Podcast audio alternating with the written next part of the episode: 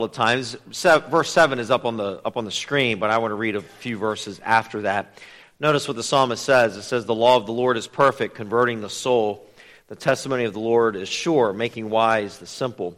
The statutes of the Lord are right, rejoicing the heart. The commandments of the Lord is pure, enlightening the eyes. The fear of the Lord is clean, enduring forever. The judgments of the Lord are true and righteous altogether. What is interesting in those uh, verses 7, 8, and 9, we have a, a multitude of words that are used to describe the Scripture. You have in verse 7 the law of the Lord. The second part of verse 7, the testimony of the Lord. Verse 8, the statutes of the Lord. And then in the latter part of verse 8, the commandments of the Lord.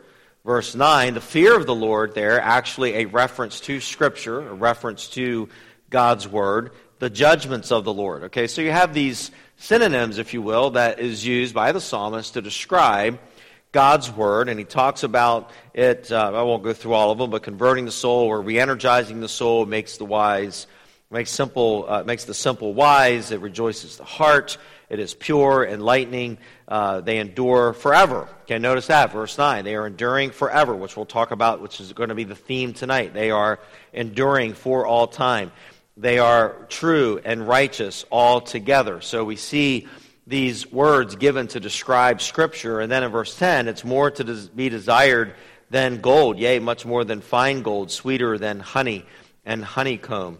And so he talks about the value of Scripture, the value of God's Word. He says in verse 11, Moreover, by them is thy servant warned and in keeping of them there is great re- reward. Who can understand his errors? Cleanse me from my secret faults. And then verse 14, let the words of my mouth and the meditation of my heart be acceptable in thy sight, O Lord, my strength and my redeemer. Psalm 19 is one of those psalms that talks about in, in very real terms the word of God and the importance of the word of God. And then this, this verse we've referred to multiple times, and we'll continue to put it up throughout the series, all scripture is given by inspiration of God. It means that it is God breathed, it is from God, and initiated from God. It is inspired by God, depending on the translation that you have tonight. Some of the newer, more literal translations may actually say it is God breathed, okay? And that is really the literal rendering of that, of that word. We went through these last week as well, but just to kind of refresh our memories a little bit, Exodus 34 27, then the Lord said to Moses, Write these words, for according to the tenor of these words, I have made a covenant with you and with Israel. Deuteronomy 31. So it was when Moses had completed writing the words of the law in a book, where when they were finished. Okay, again, this idea of recording. Uh, Jeremiah 36 Take a scroll of a book and write down all the words that I have spoken to you against Israel, against Judah, and against all the nations from the day I spoke to you from the days of Josiah, even to this day. And then Daniel talking about, we talked about this one a little bit more extensively last week, but I, Daniel, understood by the books uh, the number of the years specified by the word of the Lord through Jeremiah the prophet that he would accomplish 70 years in the desolations of Jerusalem. So Daniel understanding that Jeremiah writing was in fact inspired, he was able to look at Jeremiah as a prophet from God, a spokesman for God, and be able to understand that the people were in the land for this period of time of 70 years. And Daniel understood Jeremiah to be inspired, a spokesperson for God. Isaiah 30, verse 8 Now go, write it before them on a tablet, and note it on a scroll, that it may be for time to come, forever and ever. So tonight we want to talk about, begin to understand translations. Okay, English translations. We know that you're, I'm assuming that by this point uh, you're familiar that the original documents we do not have. Okay, we've already talked about that, but we have a tremendous amount of of manuscripts that have been copied. They have been preserved. We're going to talk about preservation tonight. And we have a tremendous number of manuscripts that we are with great confidence and with great accuracy able to go back based on the manuscript evidence and be able to piece together, reconstruct, if you will, what the original document said. And we looked at an illustration of that a few weeks ago now, three weeks ago, about the little boy losing the uh, letter that his father had written to him in the lunchbox. You were able to go back take the copies of that letter and really, with great accuracy, reconstruct what that original document said. So we shouldn't be afraid, we shouldn't be shaken by the fact when maybe friends of yours or family members of yours say, Well, you know, you don't have the original documents. And your response to that is, You're right. But we have, as we looked at comparing it to Plato and other ancient manuscripts, we have more um, documents, more manuscripts that verify the validity and accuracy of the New Testament than we do for all the other um, writings of that period of time. So we have great amount of confidence that we have reconstructed uh, documents that are very strong indicators of what those original documents said. Now, we also understand, unlike the person who a number of years ago argued with me adamantly that the original Bible was written in Latin, um, that is not true. Okay, the Latin Vulgate came much later. Uh, the original documents were written in, in Hebrew in the Old Testament. There is some segments written in Aramaic, and then the New Testament is written in what is called Koine Greek. Now, what is important to understand the word Koine is it means it was very uh, common Greek. It wasn't written in, um, you know, in our day, King James translation in particular, very, you know, very high English.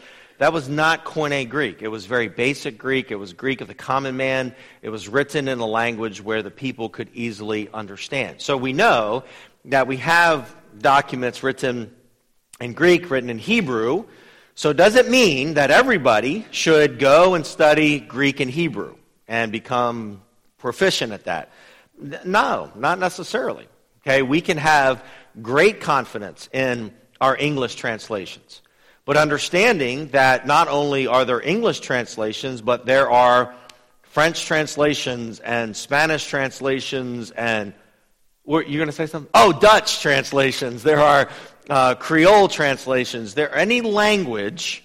Okay, the, the word has been translated, the scriptures have been translated into languages for people to understand around the world. Now, we're going to talk about the difference in philosophy, if you will, of translation tonight. How, why are some of the translations different? What different, what different methodology did they use? Um, we always want to talk about a word for word translation. And we, we talked last week about the fact that there are times that words can be used to still deliver the same meaning. And some words are used the same, for instance, I'm going to give you an illustration in a minute. English words can be used to convey in a different culture a very different meaning. Have I told you about Dave Rudolph yet? I'm sitting in South Africa, and I'll give you two quick illustrations of this. He says to me, he says, So, do you have anybody else on staff with you or when I was up in New England. I said, Yeah, I have a guy named Brandon. He's, he's my assistant pastor. He said, Well, what does he do? I said, He's kind of a morph. He does a variety of things. He does, he's a college campus guy. He, he does a bunch of different things. He said, He's a what? Said, He's a morph. You know, he, he kind of changes. He does a lot of different things. He says, Man, what kind of pastor are you? Jokingly. I said, What do you mean? What kind of, pa-? I said, What do you mean? What are you getting at? He says, A morph? Really? You have a morph on your staff. I said, Okay, Dave, what are you getting at? He says, Morph here means homosexual. He said, So you just told me and everybody sitting here that you have a gay person on your staff. It's like, uh, that's not what I meant. The worst one was I'm sitting in a restaurant and this waitress comes by. By the way, in South Africa, it goes like this. They will, you're going to wait about an hour before you can order and then like people bring like monopoly games or whatever to play because they're not going to and then once you're done eating it's rude for them to bring the bill so you'll sit there all day they will not bring it to you because it's rude and offensive in their culture for them to bring you the bill because that would be like saying you know it's not you know get out we, you know we got to clean this table so a meal is going to take hours you're just going to assume you're going to be there a long time so we're sitting there and this waitress comes by and i said excuse me um, Can I get a napkin? And she looked at me and she said, What? I said, Can I get a napkin, please? Well, Dave is like almost falling under the table. And so she's like offended, and her face is like, she's literally backing up away from me, like, okay, you're a creepy guy. And I'm like, okay, Dave, what did I just say? He said, at best, you just asked for a diaper. I won't tell you the at worst one, but there is an at worst one. Words can take on different meanings. We, we can't assume that even in the English language, not only do words take on different meanings, like the word wicked in New England, that word means unique things there. And it can be used for a variety of things, positive or negative, depending on the, depending on the context. The word means anything you want it to mean different languages, even the same language, the same word, can take on different meanings. And not only that, meanings change, words change over time. For instance, the word conversation that comes up often in our King James, King James translation. You probably don't think about it so much anymore because it's probably been explained to you multiple times is that when he's talking about in certain passages where let your conversation be, and he describes it, he's talking about your manner of life. The word has over time changed. So language really is fluid. It really, it really does evolve over time. It really does change. So we have to understand translations, where they came from, how to use them, and all of that. So let's talk first about transmission. Okay, we're not talking about a car part, Harold. It's not that kind of transmission. Harold just got excited. We thought we were talking about cars. Um, but it's the copying by hand or print and translating of God's word as it passes down through different language groups. Okay? Deuteronomy 17, 18 says this, and it shall be when he sits on the throne of his kingdom that he shall write for himself a copy of this law in a book from one before the priest, the Levites. By the way, Deuteronomy 17 is written in what historical context? What is going on in Deuteronomy? What, what is the setting of Deuteronomy? What is getting ready to happen? They're getting ready to go where? You're going to Canaan? Moses is getting ready to what? To die. He is giving his last word to the people that when you go into the land, and in chapter 17, he is telling them way in advance, there's going to come a time as a people, you're going to demand God to give you a what? A king. Way before they ever asked for it, Moses told them, look, you're going to go into the land, you're going to ask God to give you a king like they've given all the other nations. Moses is predicting that that is going to happen. And when you do that, this king needs to sit on his throne and write for himself a copy of this law. There has to be transmission. There has to be copying. There has to be this transmission of information and translation for him to write down this copy of the law. Why? So that he would know it, so that he would personalize it, so he would understand what God had said. Now, we also, so there's transmission, which is the, the host language or the base language being Greek and Hebrew, and then being transmitted into Chinese, Japanese, whatever, any known language that it can be translated into those languages for people to understand. Well, then we get into the question of preservation. The preservation of God's Word is perfectly accomplished by God in heaven. Remember Psalm 119, which is an entire psalm on the Word of God. Verse 89 says this Forever, O Lord, your Word is settled in heaven. There's a sense in which God's Word from all eternity past and all eternity future, His Word is settled. But now we understand that there is a progressiveness to revelation. Okay, what I mean by that is this God's Word has been forever preserved in heaven. Adam and Eve were not given an entire, what we've called canon. The entire Bible was not given to Adam and Eve. They were given very simple revelation. God spoke to them personally, and God gave them one commandment. That's it. Not ten, one. And their commandment was to not partake of this fruit. That was all of the revelation that they were responsible for. So there was a progressiveness in how God revealed himself to mankind in what we call different dispensations, where man was given more information about who God was. Later, he would call Abraham, and then he would work through the nation of Israel, and then he would later send Christ, and now today working through the church. The canon is closed, right? 96 AD or so when Revelation was finished. The canon is closed, Revelation is closed. There is no ongoing revelation. It finished uh, with the apostles, and so it is settled humanly as well. But it has been forever settled in heaven. Okay, God's word is settled forever in heaven. But now we have to talk about preservation on the human level. The preservation of God's word on earth is accomplished providentially through mankind, through Israel and the church. Okay, it was guarded, preserved by Israel, by the church. And Joshua wrote these words in the book of the law of God. And he took a large stone and set it up there under the oak that was set by the sanctuary of the Lord. Israel was given charge to watch over the word and to preserve it and they did that and they preserved it by copying it and making sure that it was protected. And then by the time we come to the New Testament, as the New Testament is being written, there are copies that are going throughout the known world at that time, and that the church then was entrusted with preserving God's Word, and it was under obviously the protection of God as well. God's Word was protected, it would be preserved on, on earth as it has already been in heaven. Now, Fee and Strauss write this Every translation betrays the original text because it's impossible to communicate all the meaning with perfect clarity.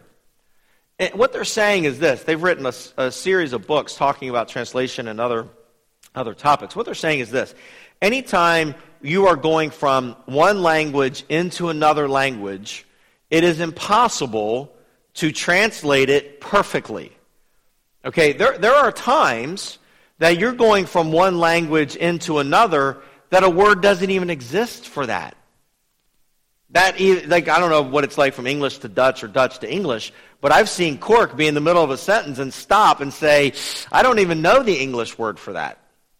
And then he starts talking Dutch and we just ignore him because we don't know what he's talking about.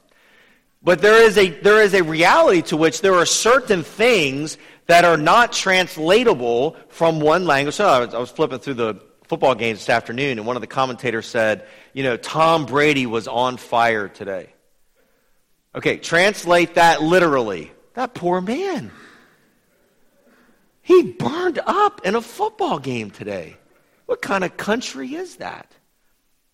If that idiom doesn't exist in the receptive language and you translate it word for word, the meaning is lost. It's not what that commentator meant. He meant something very different. So we have to understand that going from one language to another, it's not it's not perfect word for it. I, I don't know Spanish very well. I know enough to get in trouble. Um, I, know, I know enough to get into a conversation, not enough to get out. Um, but I know enough about it to know that English and Spanish work very differently. Greek works very different than English. Greek is what's called a case sensitive language.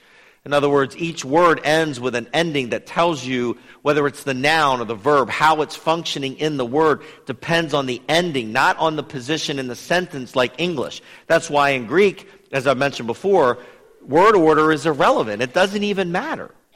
So whatever word you put first is the word you're emphasizing. You could put the verb first ran to the store. Well, that would make sense in English, but you could put the verb you could put the verb first and make no sense in English, but yet in Greek it makes perfect sense. So no no language, you can't go from one to another with absolute precision. But what you can do is translate the meaning of that, and we'll talk about that tonight in a couple of illustrations. Um, example, Deut- here's, here's an example here. Deuteronomy 32.10. We talked about this when we were doing our little mini-series on the end of Deuteronomy. He kept himself as the apple of his eye. King James, New King James, NIV, ESV, all translated that way. Apple of his eye is an English what? Idiom. It's an English figure of speech. Okay, the words, the, the Hebrew is actually, as Nasby and Holman translate it, he guarded himself as the pupil of his eye. That is far more accurate. It's actually not even exact, but it's far more accurate than the apple of his eye. The word apple is not in that sentence.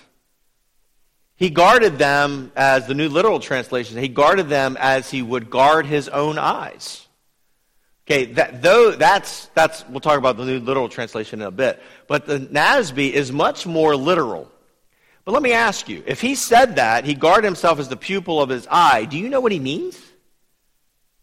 Kinda.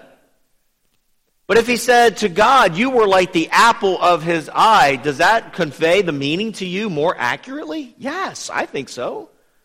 Because he's talking about how valuable you are, how important you are. So in this case, we have an idiom in English that if, if you were looking at it, you, you would say they didn't translate it word for word. Well, because it didn't make sense to do that. It made better sense, it made better understanding of what the meaning was to translate it, and I don't have a problem with the apple of his eye, just understanding that that is really a figure of speech. Tom Brady was on fire today. Okay? Um, I'm pulling your leg. Okay, those are idioms. Example, here's another example. Judges 3:15. Literally Ehud was hindered in his right hand. Okay, that is the literal Hebrew translation. All the English translated, King James, NASB, ESV, NIV, Holman, Christian, Ehud was a man left handed. Is that what it says? It doesn't say that, does it? It says he literally he was hindered in his right hand. Why did they translate it left handed? Why? Well, they made some level of interpretation, didn't they? They made, all of them did. They made some level of interpretation. Might it be that he had an injury to his right hand? I, I don't know. But there was some level of interpretation made by all the major English translations. But literally, he was hindered in his right hand. So no translation follows one translation philosophy exclusively. So what I want to do tonight is try to understand as we're working toward understanding philosophy of English translation and where they came from, what they mean, let me talk to you a little bit about translation philosophy. Okay? How did different translations, how were they translated? Which ones are good? Which ones should we, you know, maybe consider a little bit differently? Well, there's first, the first um, theory or philosophy is called formal equivalence. It is what we normally talk about as a literal or word for word translation.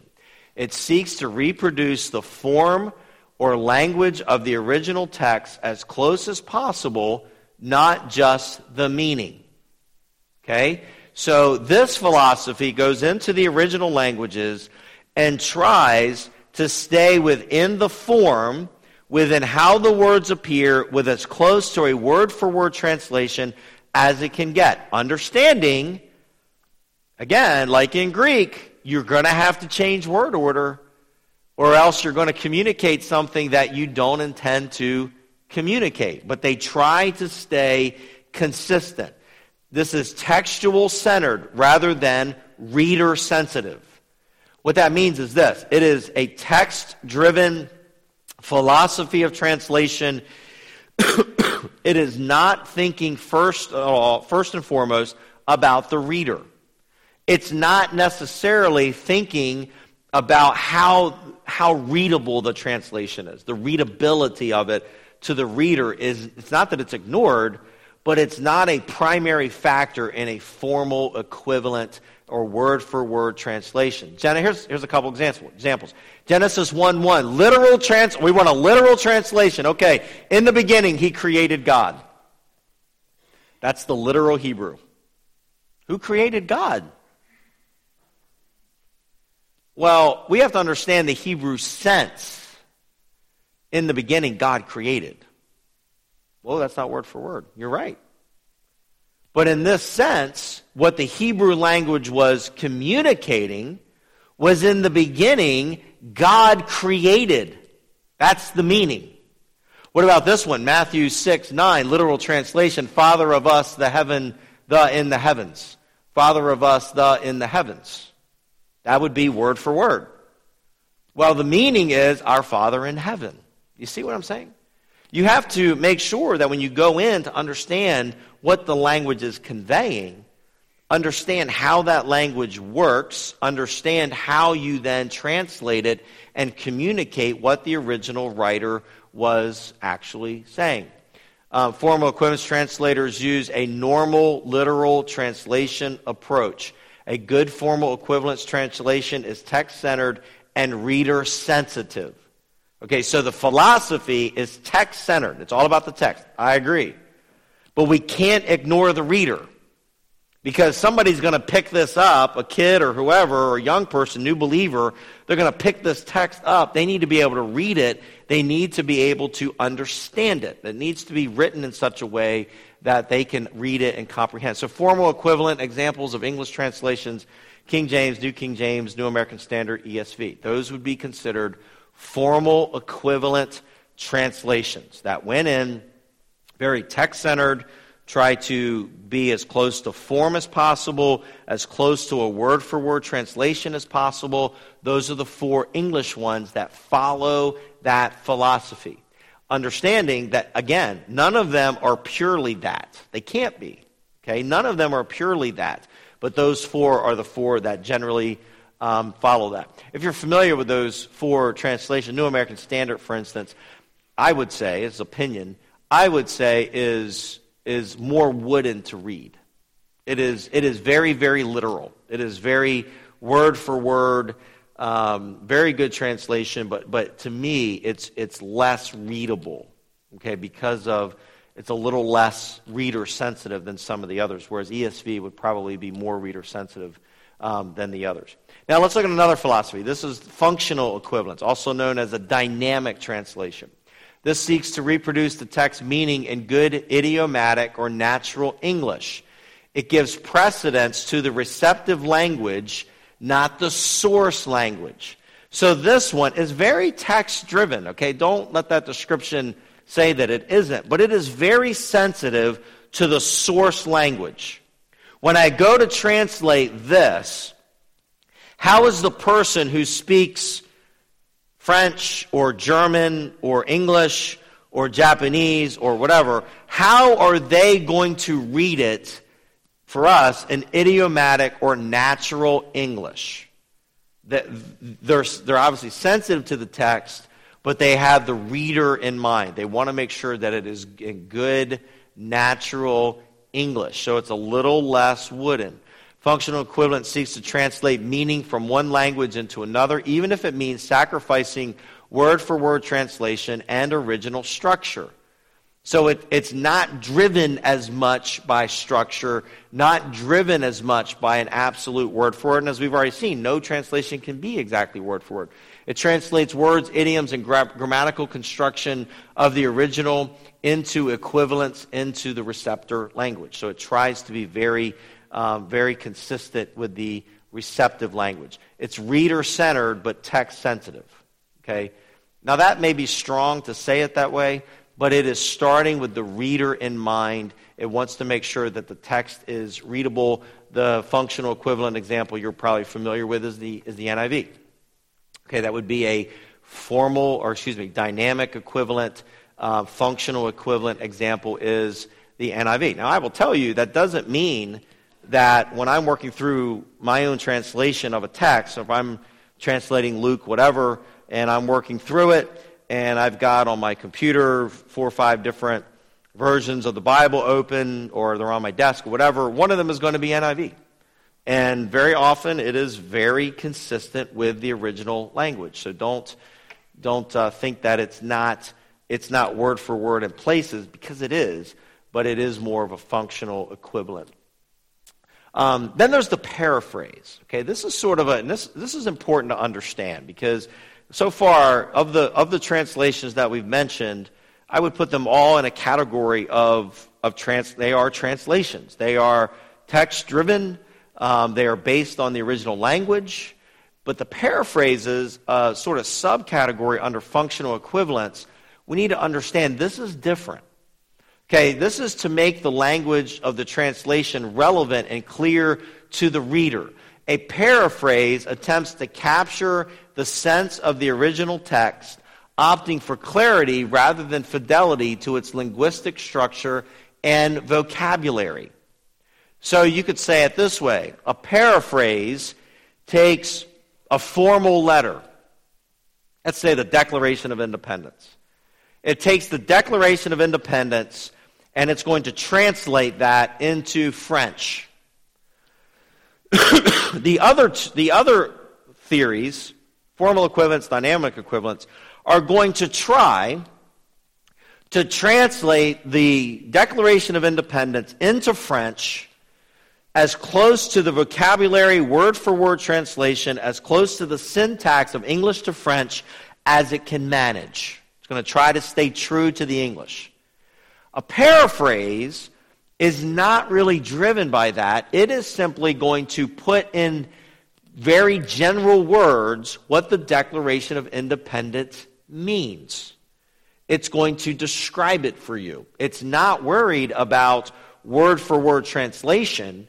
It is putting it into very common language without being driven by the linguistics or the vocabulary. Functional equivalent paraphrase is, a more, is more concerned with communicating spiritual truth in everyday English than remaining faithful to the exact meaning of the original languages.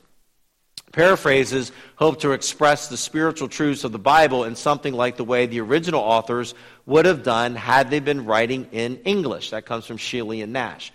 So they're, again, very common language. Um, paraphrase. Paraphrase is reader sensitive and not text sensitive. Okay, it's not driven by the text.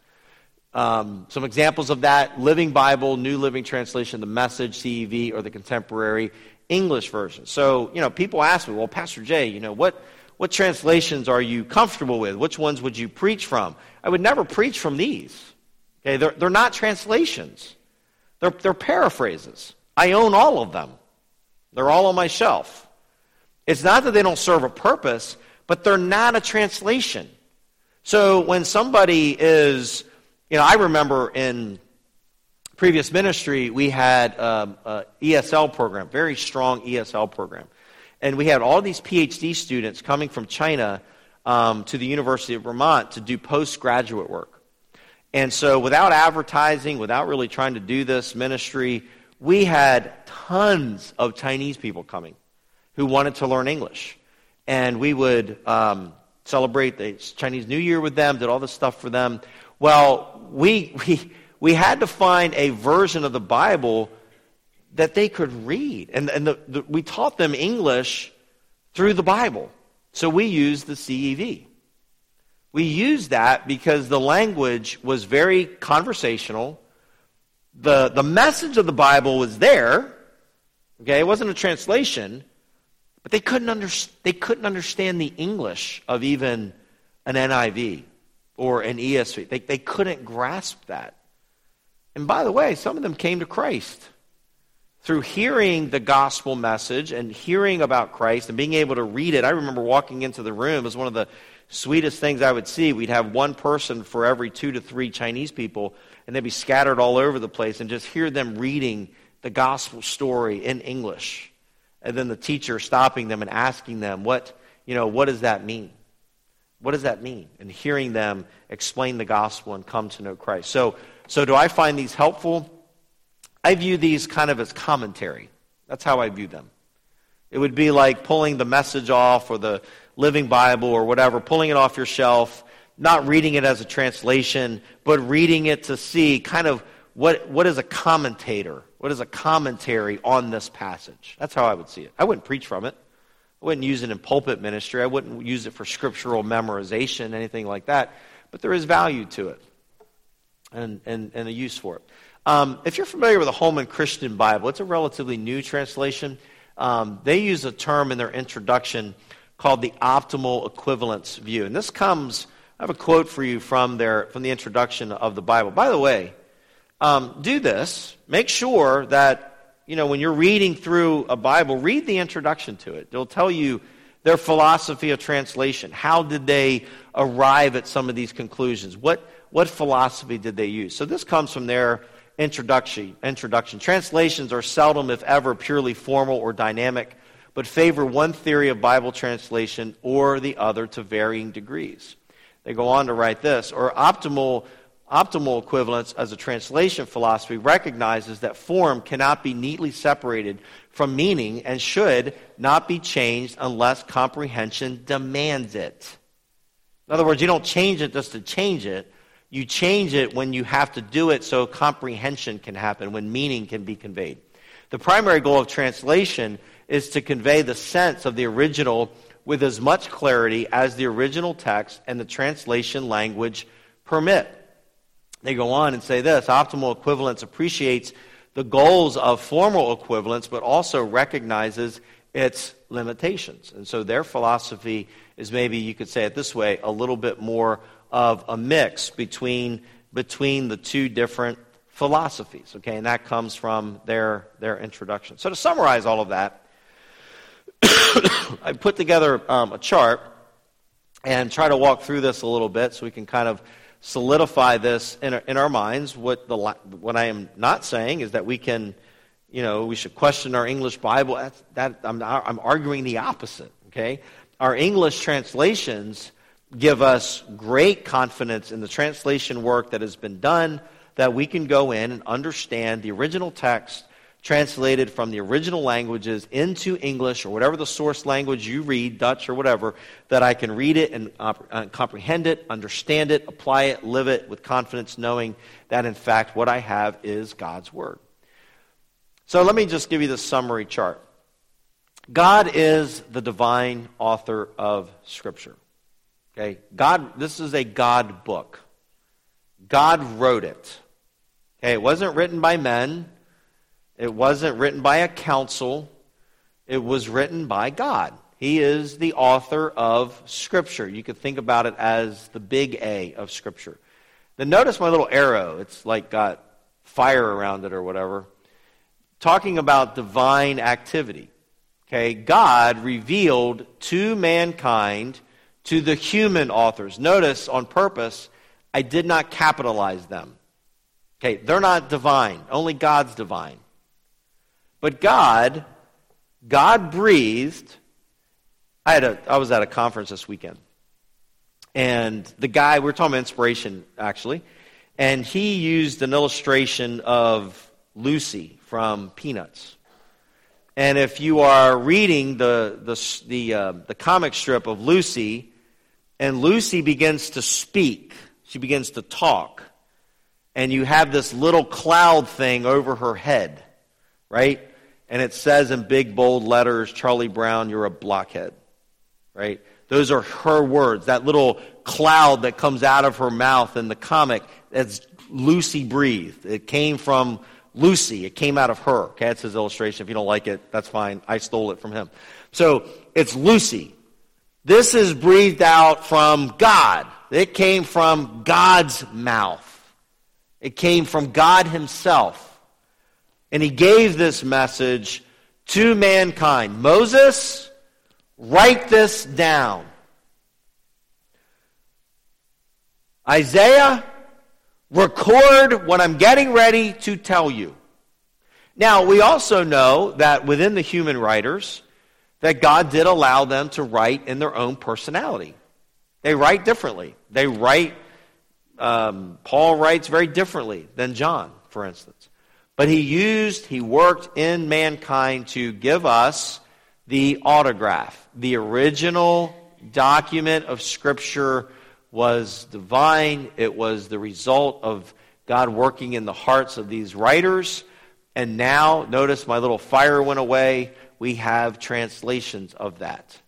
And, and I've said this before, but understanding the value of translations, one of the clearest one of the clearest indicators to me of the value of translators, translations is this. The Septuagint, okay, it's a big word. The Septuagint is a Greek translation of the Old Testament. So, understanding the Old Testament written in Hebrew, that New Testament readers, some of them, they read Greek. They didn't know, not all of them knew Hebrew. So, it was translated from Hebrew into Greek. Translation called the Septuagint. What is fascinating is the New Testament writers, under inspiration, quote almost verbatim the Septuagint. They quote the translation under inspiration of God. Very interesting.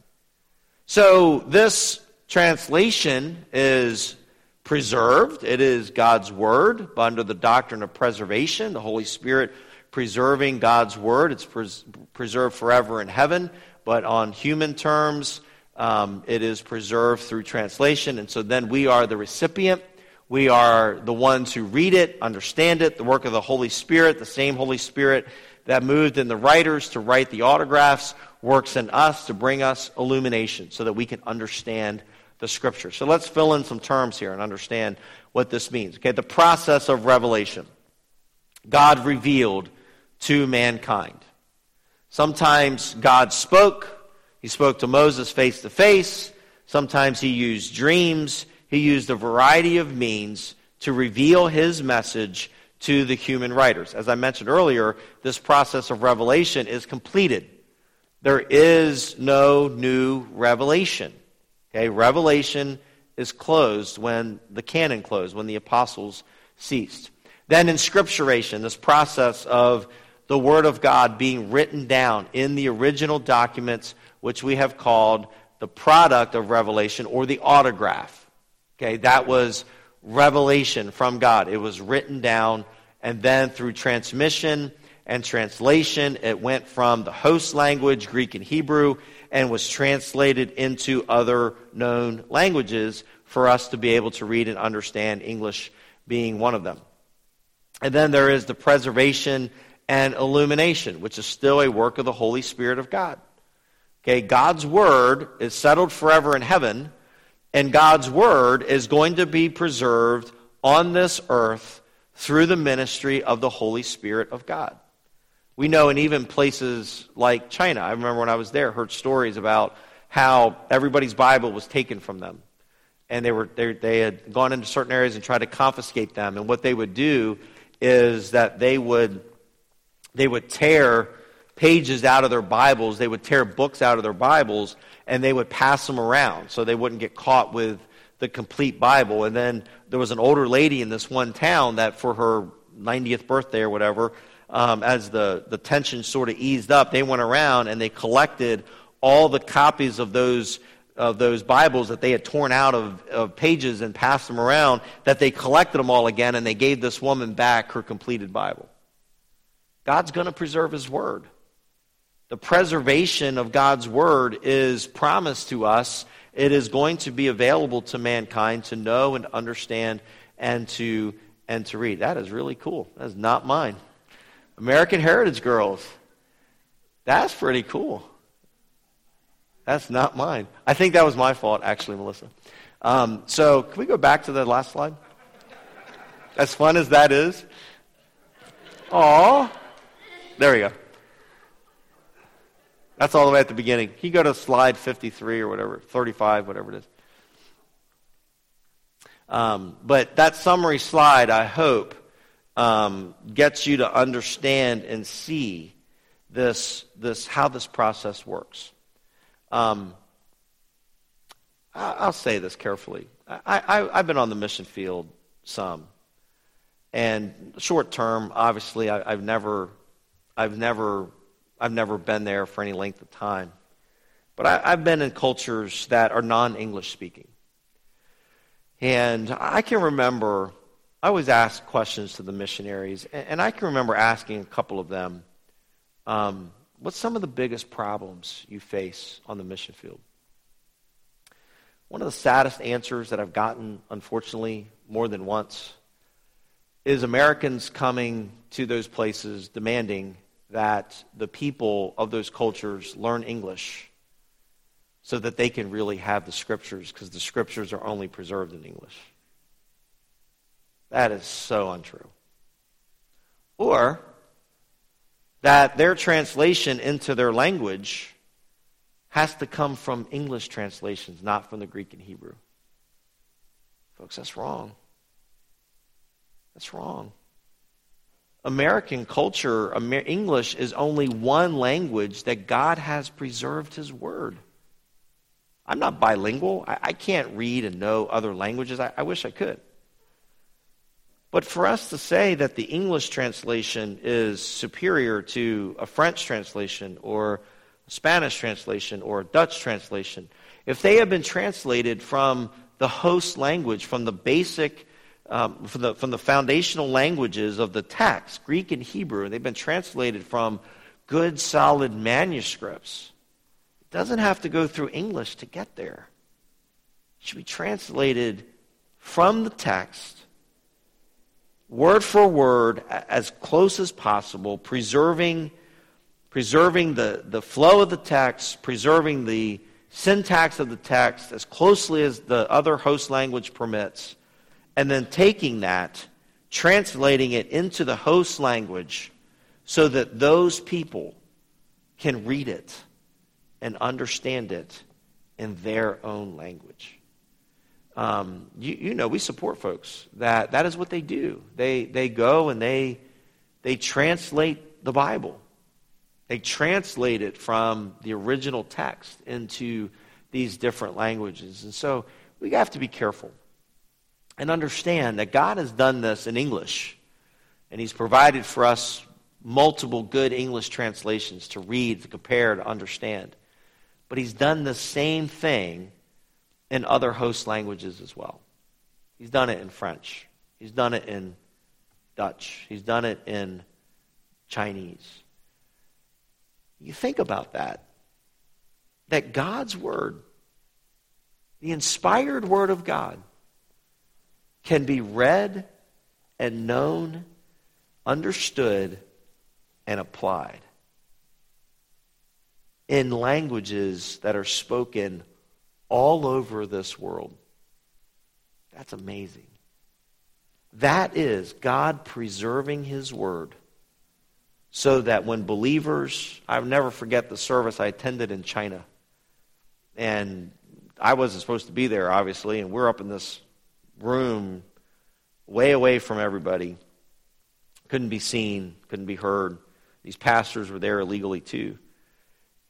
I shouldn't be saying that on the video. It happened a long time ago. Um, and we're sitting there, and these men opening their Bible and reading it together in, in their native tongue, in Chinese. I couldn't understand it. I, I couldn't understand it, but, but, but I could see the passion that they preached it. And I could see the conviction in their souls and I could see their commitment to the same word that, that I'm reading, that I'm, that I'm trying to live, that I'm applying, that God's preserved it in their language too. That's amazing. That's amazing to think that when I open my English Bible, that I can read the words in my language that God wants me to know the words that God wants me to live. And I can take this English translation and I can, as your pastor, stand before you and say, This is what God said. And this is what we need to live. And this is what we need to do. This is what God said. It's not my opinion. It's not based on me. It is based on the God breathed Word of God and I can say it because of this, that I can tell you this is what God intended for you to know about Him. This is what God wants you to live in your life. The Word of God is powerful than any two edged sword. The Word of God changes lives. And the Word of God, by God's divine intervention, we have it, His preserved word, so that we can know it, obey it, and live for Him. Let's pray. Father in heaven, we thank you tonight for our opportunity to study together. And God, I, I pray that as we think through these issues of translation, that you would help us to understand how it, how it works, how it came about. Lord, that you have divinely spoken, that you have given to us your your exact words. And Lord, we know that we can read this and understand this, and yet sometimes we don't live it. Lord, help us to be doers of the word, not just hearers, but to be active in our obedience to what your word says.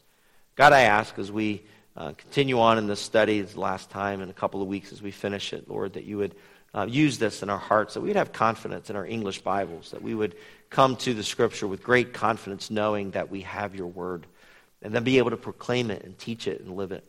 We ask that you go before each one tonight as we depart and go our separate ways this evening. And we ask all these things in Jesus' name.